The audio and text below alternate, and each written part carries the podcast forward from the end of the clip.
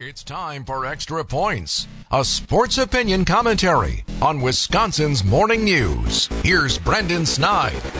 The Milwaukee Brewers are entering the final two months of their season, currently sitting atop the National League Central Division. Don't look too far ahead, though, as the Reds are just a half game back, and the surging Cubs, who feel like they haven't lost a game since the beginning of July, are right in the rearview mirror. It would be an understatement for me to come here and tell you that it's been a roller coaster season for this Brewers team. Outside of injuries, the only other consistent theme in 2023 has been the lack of production amongst the Brewers veterans. You are getting little, if anything, from guys like Willie Adames, Rowdy Tellez, as Brian Anderson, Luis Urias, who the Brewers already traded. Just sit back and ask yourself this. Outside of maybe Christian Yelich, which other veterans this season have impacted this team more than these freshmen? Or ask yourself if any of the veterans most fans counted on prior to the season have made an impact at all? Short answer, if you're looking for it, is none. None at all. Based on the lack of production from the veterans, the life of this Brewers team lies solely on the backs of the kids they just called up this season, including one who was just called up a few weeks ago.